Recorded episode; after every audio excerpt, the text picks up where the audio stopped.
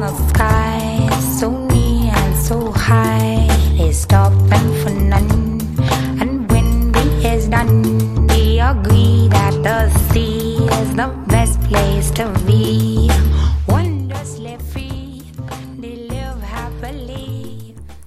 Člověče, já tě zdravím u tohoto podcastu a případně videa, na které právě teď můžeš eh, se i dívat na mém YouTube kanále, který najdeš pod jménem eh, Zuzana Rafnard Wholeness Therapist. A já tě tady taky svým jménem zdravím a jenom bych tě možná připomněla, pokud jsi zde nový a nebo posloucháš můj podcast poprvé a jsem tedy mentorkou emocí Žiju na Islandu už třetím rokem, původem jsem z Hlučína, což je takové malé město poblíž Ostravy. A učím lidi, jak číst ve svých emocích, jak v nich nacházet informace, které je vedou k sobě samým, k jejich přáním, jejich tužbám a hlavně k řešení a problémů a mm, takových nebylých situací, které se jim v životě dějí a oni už si přejí změnu. Tak to je tak na úvod, jenom pro představení pro ty z vás, kteří mě ještě neviděli, neslyšeli. A dnes bych se ráda věnovala tématu, které souvisí s tímto super úplňkem, který je hodně opěvován, respektive hodně lidí o něm hovoří a já si myslím, že je dobré zmínit pár záležitostí, pár takových v skutku skutečnosti, které s tímto můžou souviset. A protože úplně je nejenom nějaká přírodní záležitost, která se děje, ale je to taky věc, která nás ovládá a na té mentální, respektive psychické úrovni a zároveň je propojená i s tou fyzi, fyzikální, na té fyzické úrovni a také vlastně s tou spirituální. Takže ono tyto cykly, které se v přírodě dějí, tak na nás působí vlastně skrze veškeré tyto úrovně našeho bytí. Proto bych se tomuto tématu ráda věnovala a taky jsem dostala inspiraci skrze vlastní zkušenost, která se může dít i třeba tobě, člověče, a chci, aby si neměl strach. Chci, aby si měl možnost eh, o tom slyšet, že se to děje, že je to v pořádku, že je to normální a případně, aby si věděl, co s tím můžeš dělat. A o čem to vlastně mluvím? A dostaneme se k tomu. Tak, tolik tedy zhruba na úvod. Zloboka se nadechneme a vydechneme a jdeme na to. Já jsem v poslední době cítila opravdu silné energie. Jsem člověk, který je velmi citlivý, který má opravdu velmi rozšířené, um, jak to tak říct, um, věmy, a dokážu opravdu velmi dobře se nacítit nejenom na to, co se děje v našem okolí, co se děje v lidech kolem mě, co se děje ve mně samotné, ale co se děje i třeba v přírodě. A co se děje s přírodou. Často mě tady toto, můžeme to nazývat i jakousi přecitlivě, li, přecitliv, přecitlivělost? Hm, asi jo. Nicméně je to věc, kterou má každý z nás, ale akorát v trochu jiné míře. Co to znamená? A znamená to, že někdo má tady tu citlivost na všechno, co se kolem mě děje, vyšší a někdo prostě nižší. A to asi všichni víme.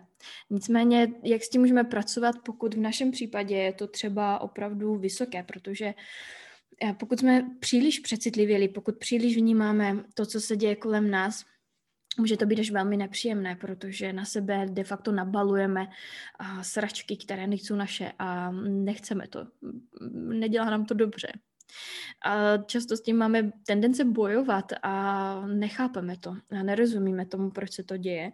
A někdy si a vlastně ani neuvědomujeme, že to nejsou naše věci, to, co v sobě vnímáme a cítíme. To je jednou takovou záležitostí. Nicméně dá se s tím naučit pracovat a dá se to identifikovat a dá se a s tím tedy mm, nakládat tak, aby nás to neovlivňovalo a ve smyslu, že se necítíme dobře, ale naopak, abychom z toho udělali, případně to zneutralizovali, anebo z toho udělali benefit. Benefit to může být ve smyslu toho, když si uvědomíme, že je to de facto dar že to dár naší duše, je to dár naší duše, který nám umožňuje spolupracovat s bytostmi, ať už to jsou lidé nebo zvířata, nebo um, příroda jako taková, společnost, cokoliv, více dohloubky, dokážeme se do nich lépe vcítit, nacítit a pokud víme, jak to korigovat, tak um, je to velmi, velmi efektivní způsob, jak dokážeme lidé lidi vést, respektive navádět nebo provádět je cestou, kterou jsme už si třeba sami prošli, případně je můžeme i léčit skrze sebe. Léčím tebe a naopak. A to jsou ale takové témata, které zabíhají opravdu více do hloubky a, a zabralo by nám mnoho času se o tom bavit více. Pokud by tě to třeba zajímalo, tak mi dej vědět, ať už do zprávy nebo do komentáře a já se na to připravím, respektive až mi přijde impuls, tak na to natočím další video, respektive podcast, cokoliv. Možná je dobré předeslat, že já se na tady tyto podcasty či videa nějak nepřipravuju předem, nemám tady žádnou sepsanou strukturu, co vlastně chci říct. A akorát si vždycky dám záměr, kdy žádám, aby skrze mě proudilo to, co je potřeba být slyšeno a pokud se koukáš nebo posloucháš, tak to je nejspíše zpráva pro tebe, kterou ty v tuto chvíli potřebuješ slyšet. Když se vrátím tedy k tomu naciťování a díky tady mé superschopnosti, můžu to tak nazvat, mému daru duše a naciťování se nejenom do lidí, ale do všeho kolem sebe vnímám a velmi silně i úplňky. A na to nemusíš, ne, nebo spíše tak to ne, nemyslí si, že tady to je nějaká superschopnost, kterou má jenom pár lidí, máme ji všichni, akorát jde o to, jak moc si dovolíme tu superschopnost otevřít, případně jak moc si dovolíme ji potlačit a uzavřít. A když se ji otevřeme, když tu superschopnost přijmeme, je to de facto první krok k tomu, abychom si dovolili nebýt jí převálcování a nenechat na sebe působit destruktivním způsobem. A uděláme to tak, že si jednak zvědomíme, aha, tak cítím tedy když se třeba s někým bavím, cítím jeho bolest, jako by byla moje, tak uh, to je takový indikátor toho, uh, že není to moje, je to jeho a co s tím můžu dělat? Můžu to akceptovat, můžu to přijmout, anebo si můžu vytvořit takový nějaký ochranný obal což je de facto z té spirituální stránky, kdy si můžeme vědomě v rámci takové mini meditace, relaxace, kdekoliv si, ať už si doma, v restauraci, v tramvaji a, nebo v autě, mezi lidma, v přírodě. A kdykoliv to cítíš, že potřebuješ nějakou ochranu, tak akorát si vědomě vytvoříš ochranu kolem svého těla a vizualizuješ si jednu z mnoha technik, které existují. Jedna z technik může být, že se třeba zabalíš do nějakého mraku a budeš věřit tomu, že ten mrak má sílu tě ochránit od vnějších vlivů, od vnějších energií, od vnějších pocitů, ataků a tak dále. Takže cokoliv, co vnějška se bude chtít tebe dotknout, tak se od toho mráčku odrazí a ty zůstaneš vlastně v tom svém nabití, v tom svém energetickém poli. Naopak, eh, když nechceš, aby někdo vystával tvoji energii, můžeš dát na tomu mraku i záměr, aby ehm, nedovoloval vlastně ostatním lidem z tebe čerpat tvou energii a naopak, aby třeba čerpali lásku, která z toho mraku může jít a, a tak dále. Těch možností je opravdu mnoho a záleží čistě jenom na tvé kreativitě. Samozřejmě existují různé nástroje a různé třeba kurzy, různé um, učení, jak uh, s tímto pracovat, ale já jsem zastancem jednoduchosti a proto věřím, že každý z nás si dokáže sám udělat jakoukoliv ochranu on potřebuje, tak jak mu to vyho- vyhovuje. Někdo si vytvoří mrak, někdo se zabalí jako mumie do nějaké eh, nitky a někdo se může obalit v nějakém vajíčku a tak dále. Takže těch možností je nespočet. Záleží opravdu na tom, jak ty to chceš, jak se to tobě líbí, co se tobě dobře vizualizuje. A klidně to může být třeba i na fyzické úrovni, kdy si vlezeš třeba do vany nebo pod sprchu a dáš zase akorát ten záměr. kdy chceš, aby vlastně ten proud té vody, anebo ta voda, ve které se namáčíš, ti dala jakýsi ochranný plášť. Tak, tolik na úvod, co si s tím dá dělat, jak se můžeš ochránit, co se týká mentální úrovně, jak s tím můžeš pracovat. Tak je to v rámci těch emocí. Většinou si to uvědomíme díky emocem, emocím, protože emoce nám většinou uh, identifikují něco, co nám nedělá dobře a my díky tomu můžeme tedy do toho nahlédnout a říct si, aha, tak teď se necítím dobře a když dáme té emoci pozornost a zeptáme se jí, tak proč se teda necítím dobře, tak nám většinou dá tu informaci, proč tomu tak není. A často to může být právě informace o tom, že s tím člověkem se necítíme dobře, protože vnímáme jeho bolesti nebo Občas se to může dít u hodně přecitlivělých lidí, že cítí a vnímají bolest celého světa. A není to výjimkou, není to žádné hůhů nebo výmysl. Opravdu člověk může cítit třeba tíhu na svých ramenou a je to tíha celého světa. Je to většinou, se to děje, když mm, propadneme informacím zvenčí, a respektive se to na nás začne valit a zjišťujeme, jak ve světě je mnoho bolesti, jak něco nefunguje, jak jsou lidi zlí, jak války ovlivňují životy ostatních a, a pak všechna ta tíha jde prostě na nás a my vnímáme, jak jsme bezmocní a vnímáme i takové až zoufalství a nechuť vlastně tady v tomhle pokračovat, protože vnímáme, že tady tohle už nemá jakoby smysl, že už to prostě jako nezvládáme, respektive nechceme zvládat. Může to opravdu zasahovat až do takových sebevražd sebevražedných myšlenek a někdy i činů. A s tímto se dá dělat to, že si to uvědomíme, že si to uvědomíme, o co se tedy přesně jedná, že je to teda tíha toho světa a že je to něco, co my jako jedinci můžeme ovlivnit pouze a jedině skrze sebe a svůj přístup tady k tomu světu protože u nás to začíná a ačkoliv je to velmi omílané téma a velmi mnoho lidí už nám to třeba do hlavy vtloukalo, že pokud chceš nějakou změnu, musí začít u sebe. Je to pravda. A zase jednoduchost a pomůže to.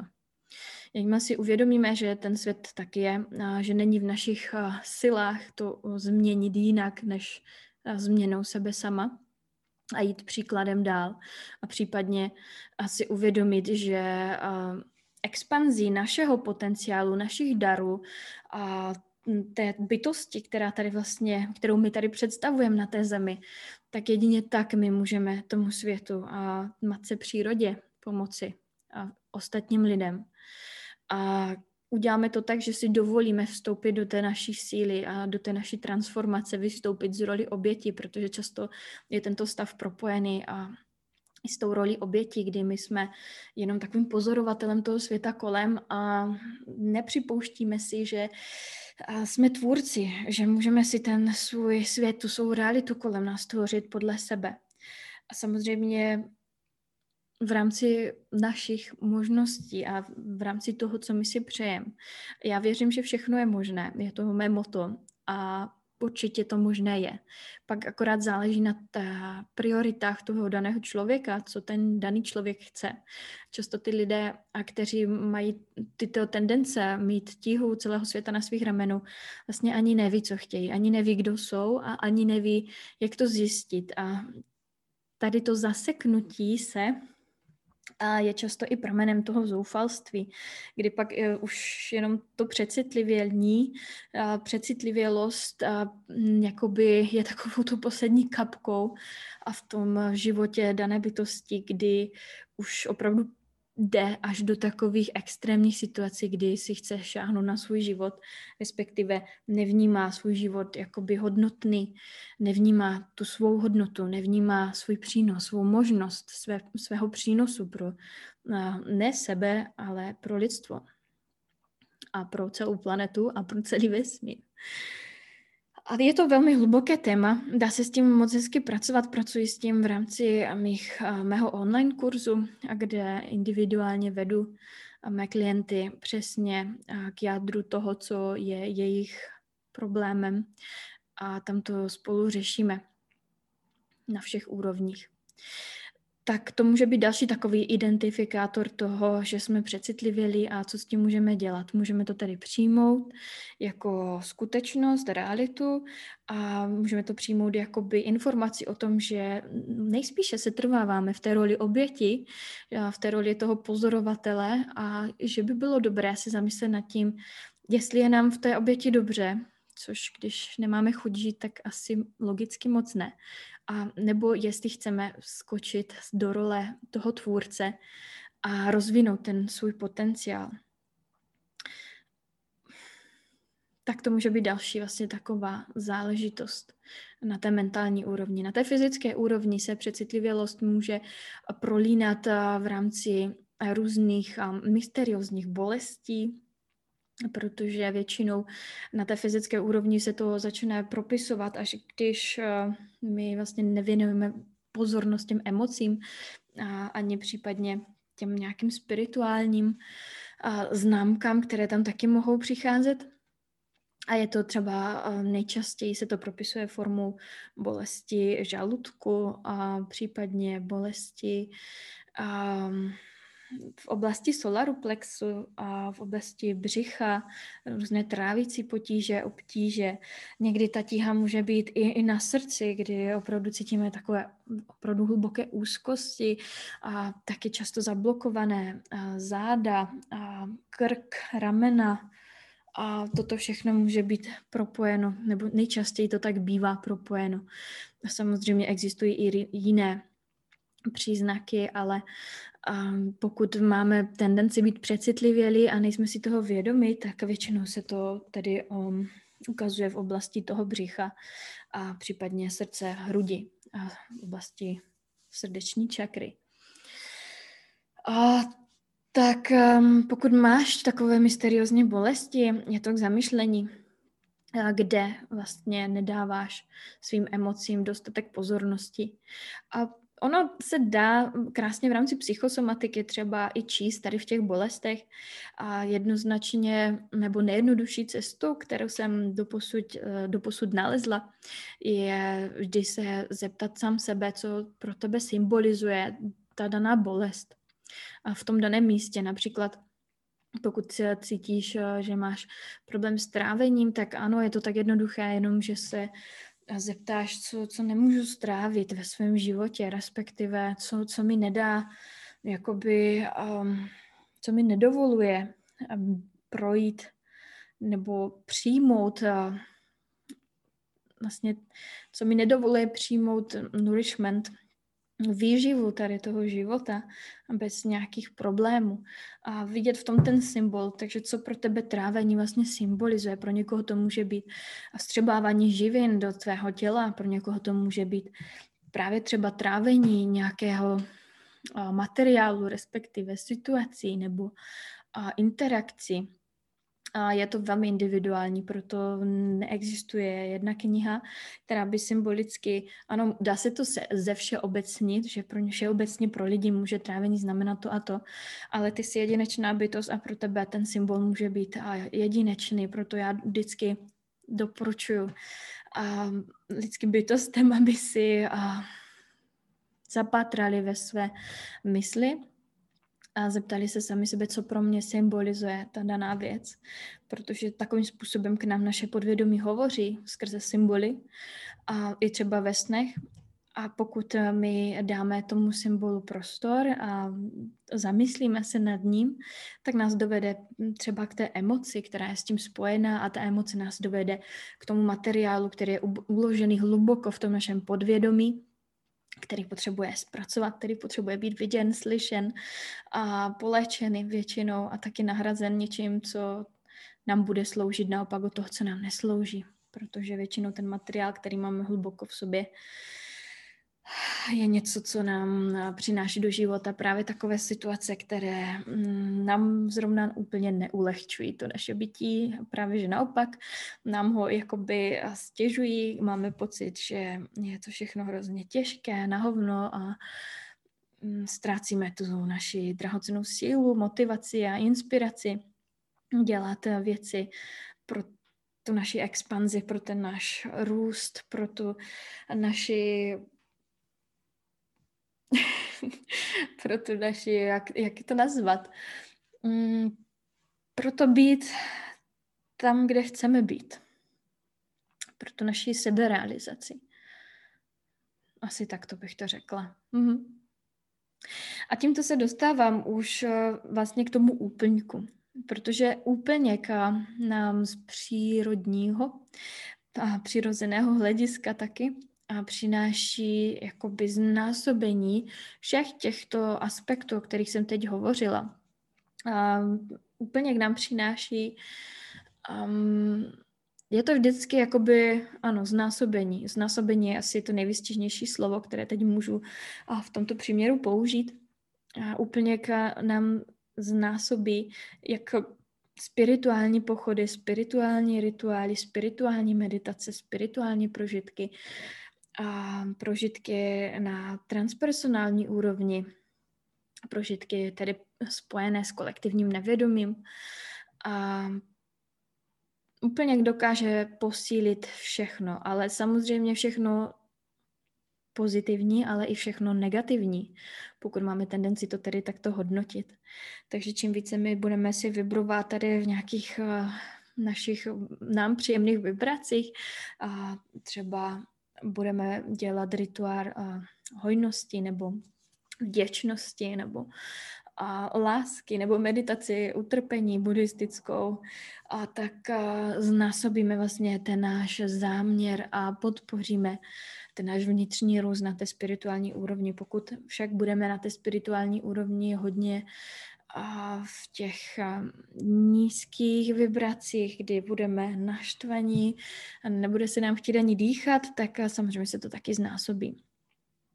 A chtěla bych podotknout, že ani jedna cesta není dobrá nebo špatná, každá sebou nese velmi cené dary a velmi cené uvědomění a velmi cené klíče a kort právě ty sračkojední a záležitosti. Co se týká té mentální úrovně a úplňku, tak úplněk je velmi často silně propojený s emocemi a velmi silně je takovým katalyzátorem, a respektive on pomáhá těm emocím vybublat na povrch a pomáhá jim být opravdu prožity.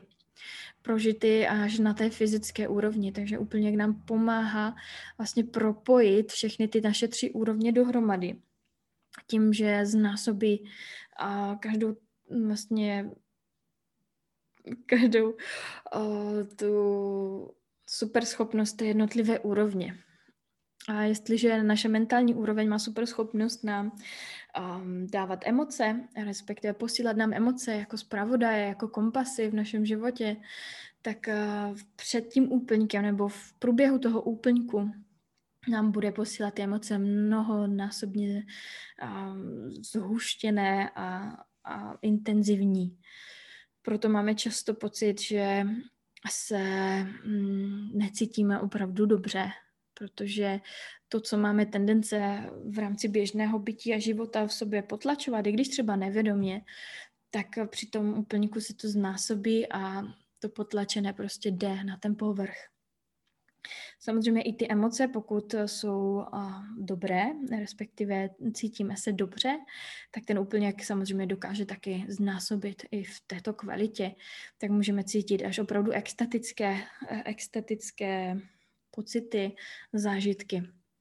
Na té fyzické úrovni nám úplně zase znasobuje to, co máme v sobě a co třeba potlačujeme běžně a do takových extrémů. Může to být často bolesti hlavy a může to být často bolesti i celého těla, může to být um, často takový nekomfort vlastním, ve vlastním těle.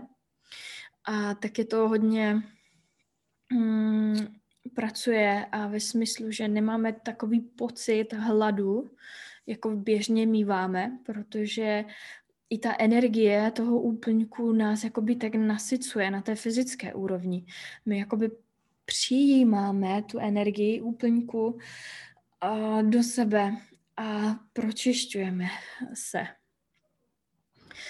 Um, lidé, kteří mají zkušenosti s pusty, tak uh, ví, že uh, třeba v rámci těch dlouhodobých půstů, když přicházel úplněk, tak se cítili mnohem víc nabití, energii a neměli vůbec jakoby uh, hlad, cítili se i sytí.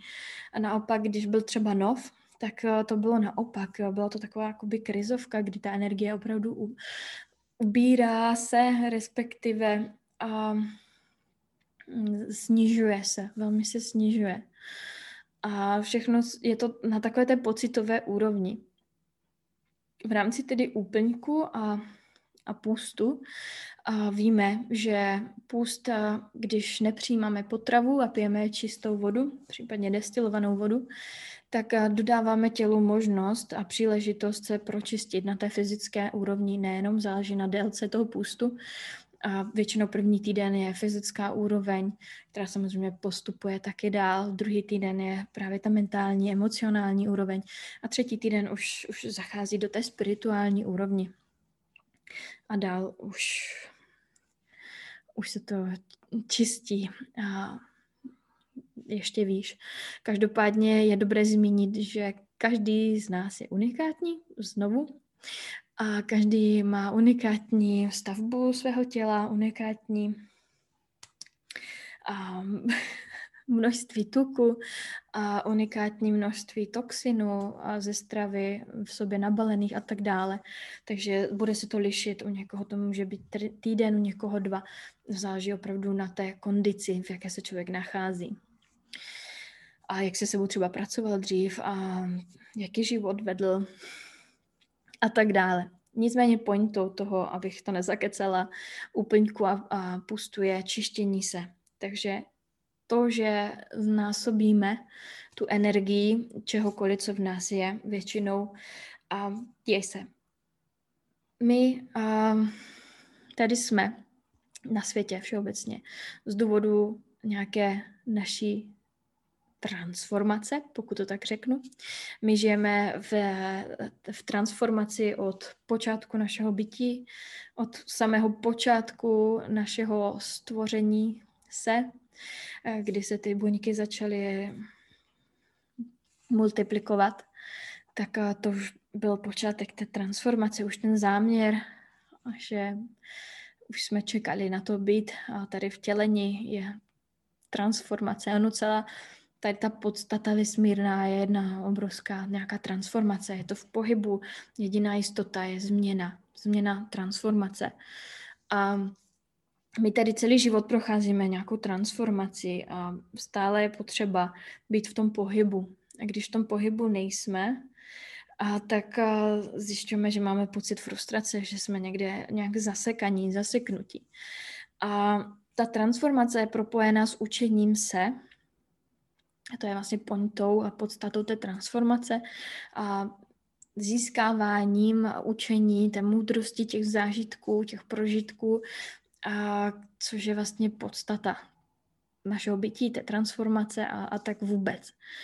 A my se učíme skrze samozřejmě všechny druhy prožitku, ať už jsou dobré nebo špatné. A tady tato transformace v každém úplňku je podpořena tady tím procesem čištění a probíhá to čištění na všech třech úrovních. Pro lidi, kteří nejsou propojeni se svou spirituální částí, se svou duší, se svým já, a se svými emocemi a nedávají jim pozornost, neví, jak s nimi pracovat, tak si nejčastěji tato transformace v průběhu úplňku projektuje právě na té fyzické úrovni. Nej, nejčastěji cítí právě ty bolesti těla, hlavy a třeba nechuť k jídlu, někdy je pocity až na zvracení. A často se projektují i v rámci jakoby fyzických projevů těch emocí, že najednou jsou emočně nestabilní, začnou z ničeho nic být takový nervní, agresivní, podráždění, někdy začnou prostě plakat a často se to háže třeba na hormony nebo že se ti něco děje v životě, ale je to hodně, hodně úzce spojeno právě s tím úplňkem a tou transformací. A nyní se dostáváme vlastně do, takového do takové fáze celosvětové, kdy lidi, lidé všeobecně se začínají otevírat té své seberealizaci a začínají otevírat to své vědomí, což znamená, že začínají se otevírat i té své spirituální úrovni. A lidé, kteří jsou propojení s tou spirituální úrovní, už na sobě nějaký čas pracují, už uh, fungují ve smyslu, že si jsou vědomi, že existuje nějaká duše, že existuje nějaké jejich vyšší já, že existuje něco víc nebo výš, než je tady ten fyzický obal, ve kterém se nacházíme, že existuje nějaké propojení na ten vesmír a všechno kolem nás. Tak a tito lidé, kteří se věnují třeba meditacím nebo různým tady těmto spirituálním praktikám, um, ať už to jsou různé dechové uh, cviky, různé uh, praktiky uh, práce s medicínami, různé uh, práce i, i, jogové, jogování, a ne, nemyslím tím jenom jakoby meditace, ale i, i různé jiné věci s tímto spojené. A těch věcí samozřejmě, jako můžeme na té spirituální úrovni pracovat, je obrovské množství, obrovská škála. A toto je jenom opravdu takový nepatrný výčet. Nicméně pointou toho, co chci říct, je, že lidé, kteří už se sebou pracují i na té tedy spirituální úrovni, tak těmto se můžou v průběhu těchto úplňkových dní, speciálně když jsou opravdu tak silné, jako tento super úplněk, dít různé takzvané já tomu říkám a, transpersonální epizody. Lidé, kteří nemají zkušenosti třeba s nějakými hlubšími a změněnými stavy vědomí, jako třeba v rámci práci psychedelická terapie nebo holotropní dýchání nebo nějaké šamanské praktiky nebo práce s medicínami, jako je ayahuasca, bufo alvarius, magic mushrooms – a další, tak je to často může vystrašit, protože se to dokáže spustit samovolně, kdy člověk se dostane do právě změněného stavu vědomí. A neznamená to, že je úplně mimo a že se prostě jako mm, mu děje něco, co není schopen jakoby pobrat, pochopit, nebo že, že je nepříčetný, ale i tak se to může dít nebo zdát tu danou chvíli tomu člověku, pokud s tím nemá zkušenost a, a neví, co se vlastně děje. A ráda bych chtěla tady k tomuto říct dneska trochu více informací.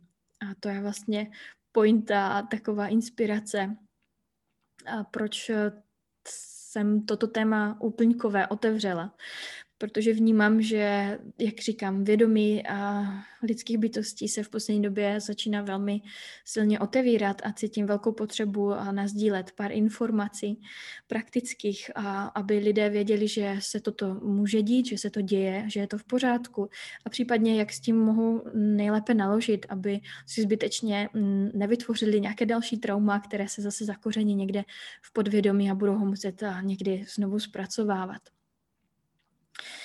A jelikož sama mám mnoho zkušeností právě se změněnými stavy vědomí, ať už v rámci holotropního dýchání, anebo práci s medicínami, tak pro mě je to záležitost, která není překvapující a vím, jak s tím pracovat. Samotnou mě inspirovalo pro tuto epizodu moje včerejší epizoda spojená právě s úplňkem, a která přišla samovolně. Často se lidé můžou domnívat, že se jedná i o takzvanou psychospirituální krizi. A ono termín psychospirituální krize je poměrně nový. A hovoří o ní Stanislav Grof a s jeho tehdejší ženou Kristinou vlastně tento název vymysleli. Pokud tě to zajímá, tak se určitě o tom můžeš dozvědět víc v rámci knih, které napsali a případně Milan Hrabánek ve spolupráci tuším s Poltikovičem vytvořili dokument, který se jmenuje Na konci tunelu světlo, teď nevím, jestli úplně kecám nebo ne, ale tak nějak. A je to právě o psychospirituální krizi a hovoří tam lidé, kteří s tímto měli a zkušenosti. A často tato psychospirituální krize bývá za, milně zaměňována za psychózu. A lidé končí třeba v rámci nějaké hospitalizace pod nějakou medikací, která jim akorát tento spirituální rozvoj, vývoj, proces transformaci zastaví. A tím pádem hmm, se jakoby v úzovkách nevyléčí a zůstanou zaseknutí někde, kde to není úplně asi nejvhodnější a nejpříjemnější nejen pro tu bytost člověka jako takového, ale i třeba pro jeho nejbližší. A je to věc, o které se ještě moc nehovoří, neví, ale už se samozřejmě o tom ví mnohem víc než kdy předtím. A pokud se tady tyto epizody někomu dějí opravdu pravidelně, samovolně a nejenom třeba při úplňku, já ty epizody zkusím popsat trochu více dopodrobna, už záhy, tak eh, je dobré se obrátit na někoho, kdo s tímto má zkušenosti a kdo ví, jak s tímto pracovat. A tuším, že Milan Hrabánek v Opavě ve svém centru Holos má i eh, speciální hm, prostředí pro lidi, kteří si něčím takovým prochází a dokáže je tedy provázet tak, aby prošli touto zkušeností a transformací v pořádku, v bezpečí za podpory někoho opravdu sofistikovaného a znalého tématu. Tak, tyto epizody se můžou projevovat tak, že lidé začnou mít tedy tyto transpersonální zážitky. Já v rámci eh, třeba mé terapie dechem, kterou eh, provádím online se svými dýchači, a hovořím na začátku v rámci seznámení se s technickými záležitostmi, co se vlastně může při dýchání dít o třech aspektech, které se můžou vlastně dít. Jeden aspekt je fyzický, že se můžeme cítit, že se chceme třepat, tančit, hýbat, vlnit, cokoliv. A druhý aspekt je, že můžeme právě vnímat různé traumata, které se nám začnou vynořovat z našeho podvědomí, nějaké vzpomínky a různé emoce. Můžeme začít plakat, křičet, a být agresivní, cokoliv. A pak je třetí úroveň a to je ta transpersonální, kdy můžeme mít výjevy takzvaně lidé to nazývají z minulých životů. A já to nazývám, že jsou to věvy z takového kolektivního nevědomí, o, o kterém hovoří třeba Jung. A to znamená, že my jsme schopni se vlastně v tom změněném stavu vědomí napojit na vědomí všech a všeho. A to je vlastně takový ten stav, kdy ty si všechno a všechno je ty. A kdy ty jsi schopný prožít vlastně všechno pro mě tady toto téma bylo vždycky velmi atraktivní a hodně mě zajímalo. A vždycky jsem si představovala, co to jako musí být za nějakou magii, nebo co je to za něco, jakože takové wow. Ale přitom se jedná úplně o běžnou věc, když na to přijde. A je za, zajímavé to pozorovat a procházet si tím. Někomu že to může přijít jako představivost, kdy si představuje, že je indiánem nebo že má pocit, že je skálou a, a vnímá prostě, cítí se jednak jako skála, vnímá pocity té skály a tak jak vlastně, nebo má to vědomí té skály. A dokáže vlastně toho člověka vtělit jeho vědomí do čehokoliv, co si dokážeš představit a asi takto. Často tedy ta psychospirituální krize probíhá v rámci eh, této spirituální a psycho a nebo mm, transpersonálních zážitků, kdy ten člověk začne ztrácet jakoby pojem o té realitě, ve které se nachází. Někdy může mít i opravdu vizuální a nějaké halucinace, kde začne vnímat nebo vidět, že mu třeba z prstu rostou drápy nebo že se nějak mění opravdu z takové psychedelické záležitosti. A začne... Mm, já určitě doporučuji se podívat na ten film, na ten dokument, který ti dokáže dopodrobně osvětlit, co to všechno může obnášet. Já bych se vrátila k těm epizodám, které se můžou dít a třeba v rámci toho úplňku, kdy se nám zesílí tady nějaké naše napojení, a na, ať už na jakoukoliv úroveň, a konkrétně třeba tady na tu spirituální. Může to probíhat tak, že člověk cítí takový zvláštní tlak, který nedokáže popsat, nedokáže mu dát logicky a název nebo odkud vlastně pramení, jako logickou příčinu. A jenom cítí takový tlak, jako že je prostě takový nacucaný něčím, ale neví, co to je. Pokud eh, člověk eh, bude um, v prostředí, kterému to dovolí, tak eh, bude mít možnost se tomu plně otevřít a prožít to.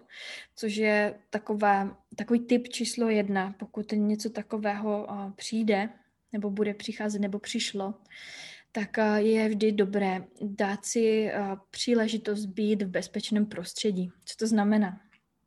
to prostředí, kde budeš nejlépe sám a kde budeš mít takovou podporu, a kde nebudeš souzen, kde nebudeš přerušován, kde nebudeš napomínán, nebo kde ti někdo nebude dávat rady, co a jak máš dělat, protože tělo je velmi inteligentní a ví samo nejlépe, co potřebuje dát tedy víru v sobě samému je druhým aspektem, který je velmi důležitý v rámci takového procesu, když se samovolně otevře a ukáže.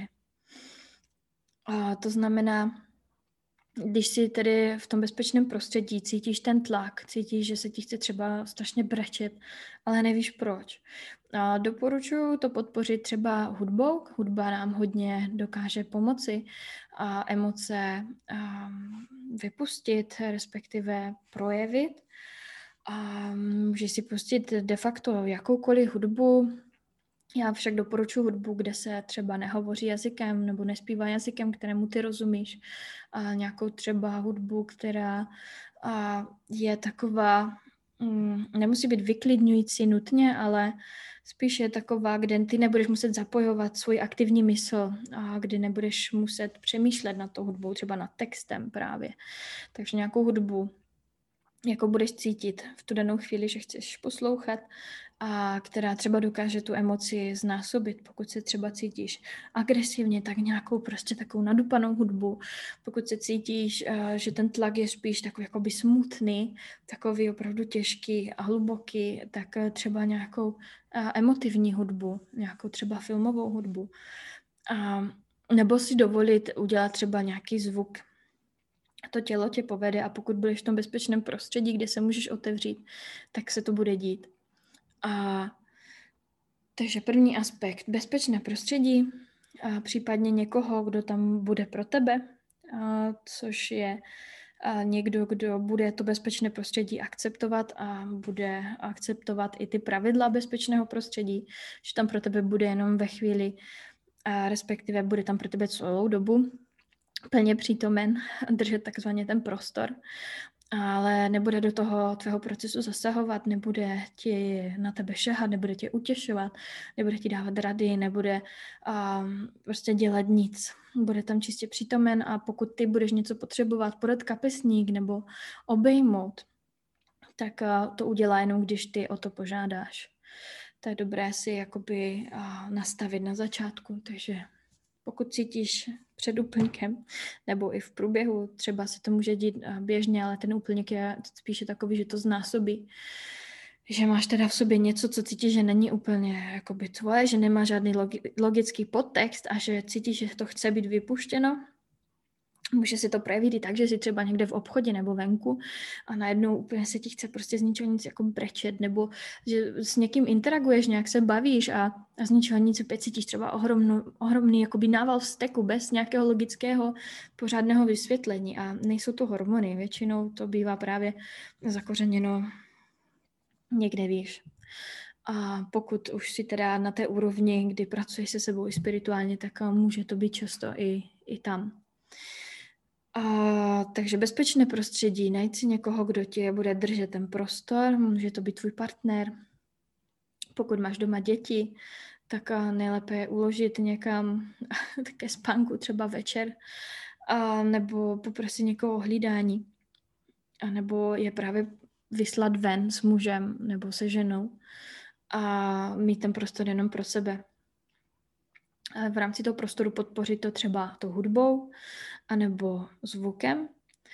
A jakmile už se to začne jakoby rozjíždět, jakmile to začneš si dovolovat, aby to vyšlo ven, pokud je to vztek, můžeš bušet třeba do polštáře, hlavně ať si neublížíš. Pokud je to pláč, tak prostě plakat a, a nechat to jít ven. Často s těmito pocity a procesy přichází různé myšlenky, které hlavně z té aktivní mysli, která to chce analyzovat. A která říká, jako, co se to děje, proč jako bulíš, proč, proč, teď nemáš důvod, tak jako o co go, prostě zastav to.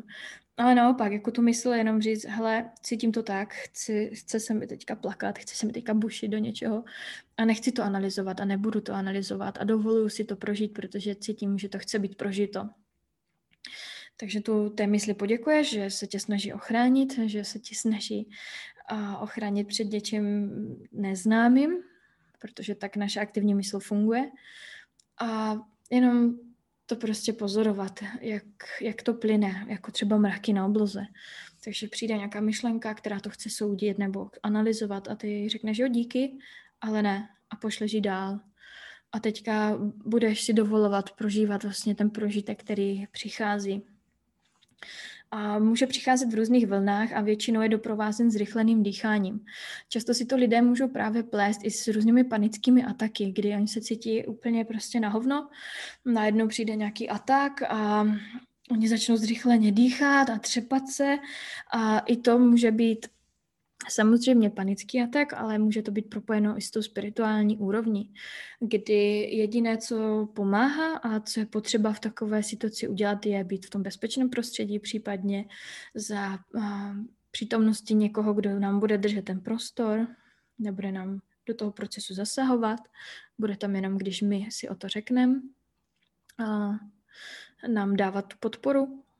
A je potřeba akorát tomu dát ten průběh, ten prostor a tu pozornost. Takže pokud se tělo třepe a zrychleně dýchá, tak prostě podpořit to, vytřepat to prostě z toho těla, začít opravdu třást prsty, třást nohami, třást celým tělem, třást hlavou, samozřejmě tak, ať je to pro tebe bezpečné, co den čeho nebouchneš, neupadneš a tak dále, ale jako podpořit ten třes, protože to tělo je inteligentní, jak říkám, to tělo ví, co má dělat, to tělo ví, jak uvolnit to, co je tam zablokováno a co je tam zase to, co je tam uh, co je tam storage, co je tam hmm, prostě zazásobováno, uloženo, protože často ty potlačené emoce, potlačené traumata se nám ukládají na tom těle a tady toto je, ta třepání se třeba, nebo pohyb toho těla je jedna z možností, jak to můžeme rozvolnit, a pokud jsme v tom bezpečném prostředí.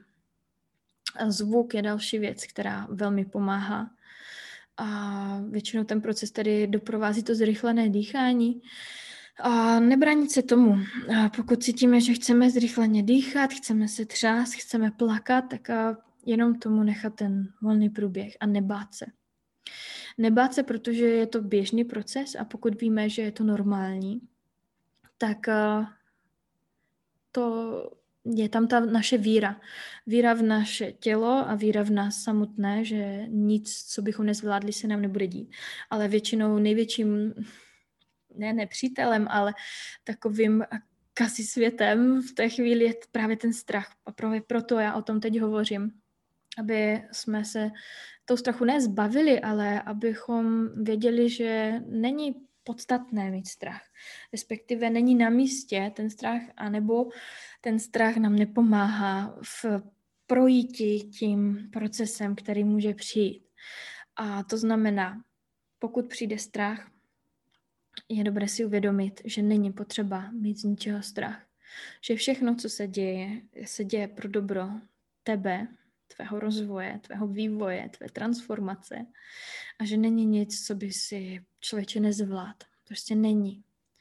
A nepotřebuješ ani podporu nikoho jiného, dokážeš to zvládnout sám.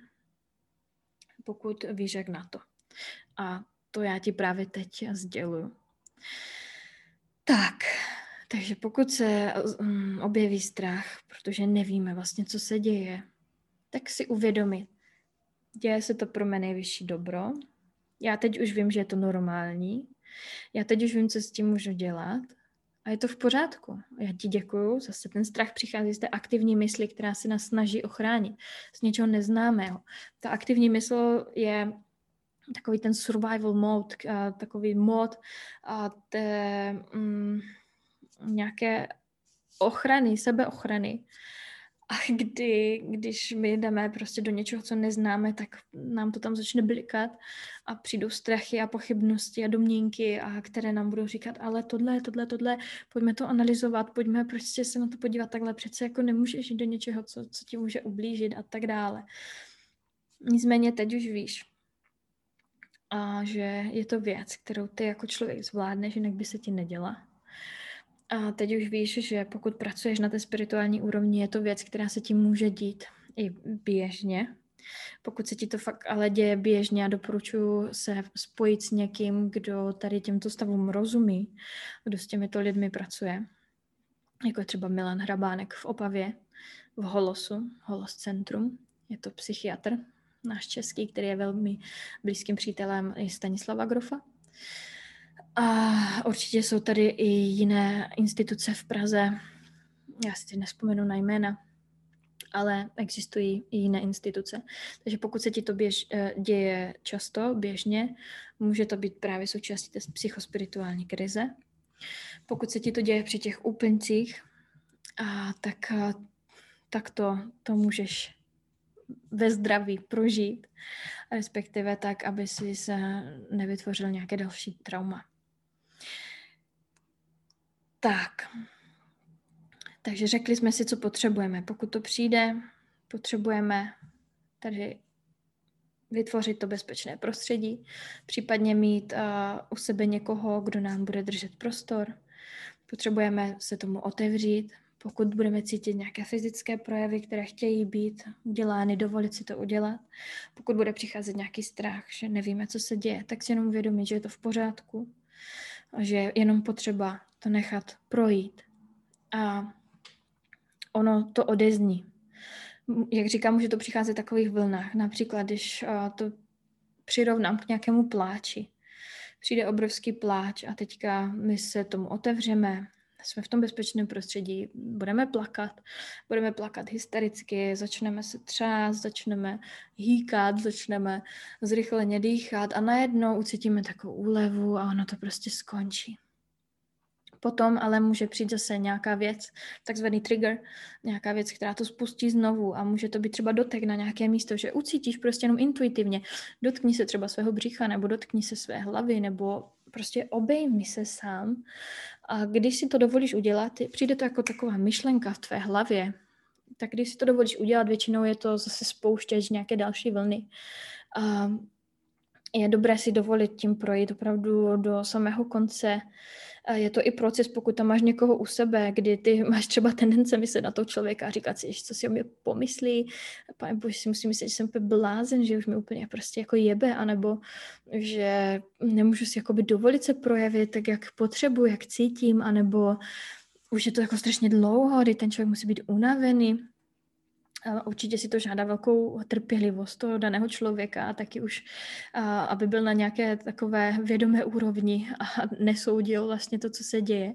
Je dobré ho o tom informovat, a že se to vlastně děje, dít může, že je to normální, případně ho odkázat na nějaké informace, co si o tom může zjistit.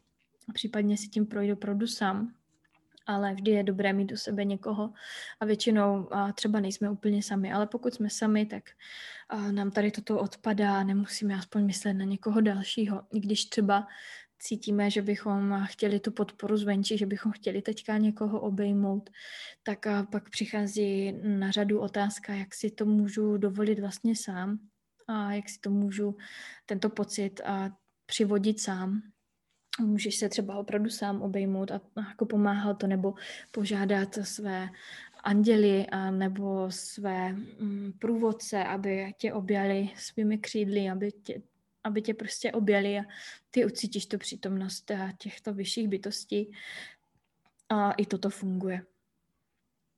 Takže může se stát, že jakmile teda ucítíš nějaký impuls, nějakou myšlenku, obejmi se nebo dotkni se nějaké části svého těla, uděláš to.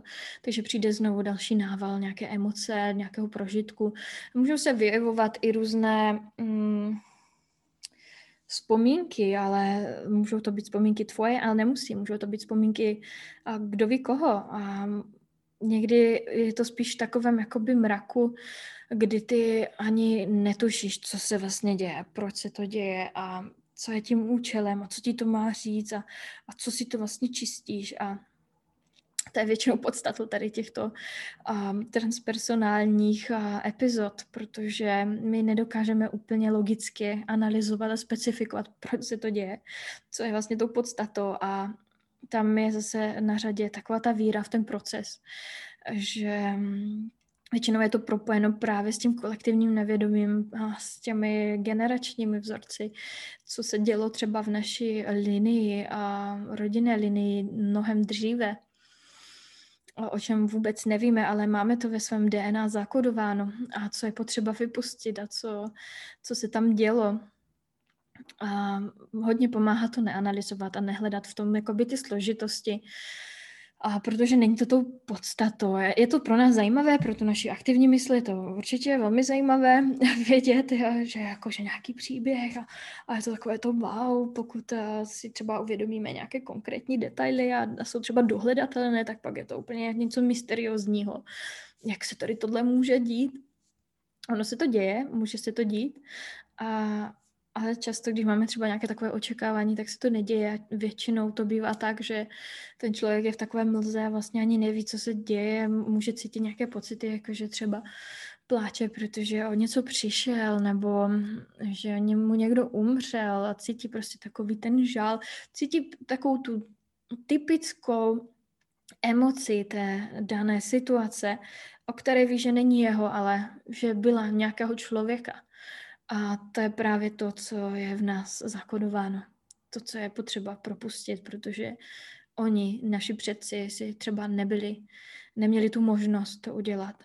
Ale my eh, teďka v této fázi, ve které se nacházíme jako lidstvo, jak otevíráme své vědomí, tak se začínají čistit i tyto právě rodové linie, generační a záležitosti a kolektivní nevědomí. Posouváme se, je to ten shift, je to tam prostě postup um, výš. A proto o tom teď hovořím, protože věřím, že se to bude dít častěji a častěji.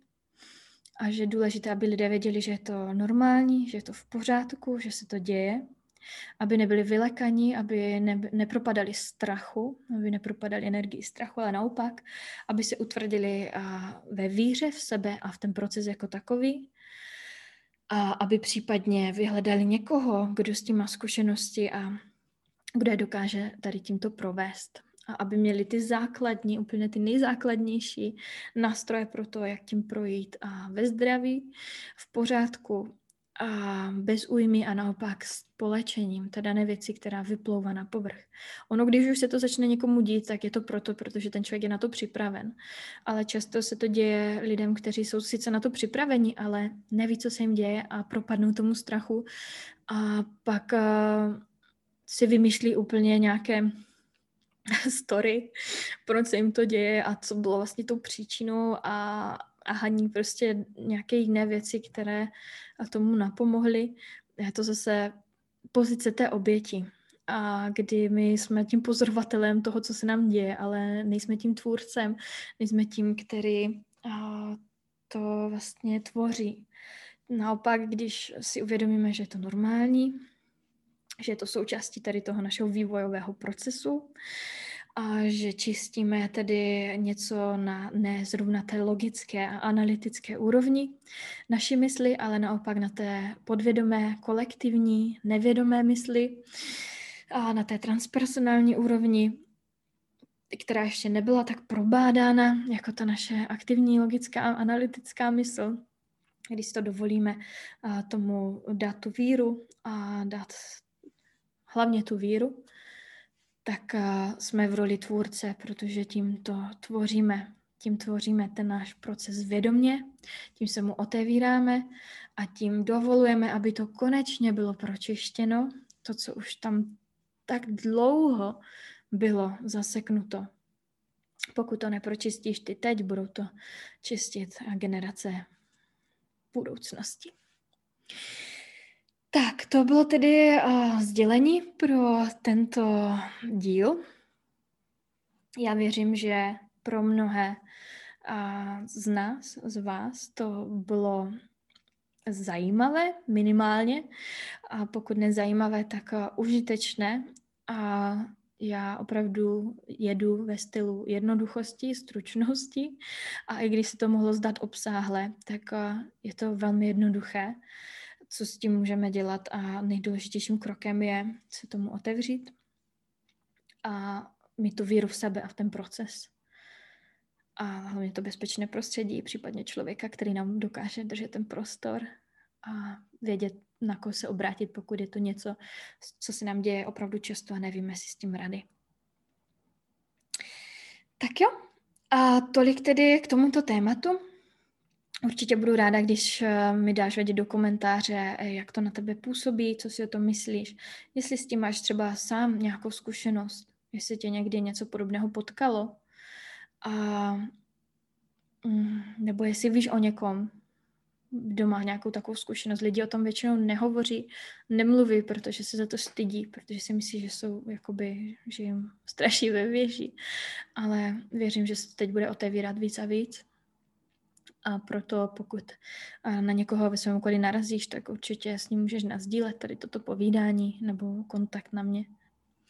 Co se týká věcí, které, na kterých já pracuji v tuto chvíli, tak jsou to věci, jako je ta terapie dechem, kterou jsem zmiňovala, která může být velmi prospěšná pro někoho, komu se toto může otevřít, protože právě v rámci té terapie dechem my pracujeme se všemi těmi třemi úrovněmi a i s tou hudbou, i s možností tedy projevení té situace, té epizody jako takové, s podporou a facilitátora zkušeného, kterým jsem já, a taky skupiny a máme i možnost to, ten zážitek zintegrovat, což je taky velmi důležitou součástí těchto epizod. A zintegrovat ten zážitek. Um, ve zkratce, abych ti dala ještě nějaký návod. Pokud se ti to tedy uděje, pokud se ti podaří tím procesem projít, dovolíš si projít uh, více do třeba těma vlnama, můžou být, nemusí, tak integrace může proběhnout formou arteterapie, klidně si vezmeš kus papíru a namaluješ. Zkusíš eh, namalovat to, co jsi právě prožil, i když to může být velmi abstraktní, a na tom vůbec nesejde. Tady to není soutěž v nějakém nejlepším psychedelickém výtvoru, ale je to součást té integrace. A nebo uh, journaling, psaní si uh, toho zážitku. Zase nemusí to být nic konkrétního, stačí psát to, co ti přijde na mysl. Například cítil jsem se na hovno, celý den to ve mně vřelo, najednou se to spustilo, nevěděl jsem, co se děje, ale prostě probíhalo to takto, takto, takto, tohle mi dělalo dobře, tohle mi pomohlo, tohle mi naopak rušilo. Jo, jenom to prostě popsat. Měl jsem pocit, že jsem něco a tak dále. Takže to jsou dva takové hlavní nástroje integrace v krátkosti, jednoduchosti, které je taky důležité k tomu procesu přidat.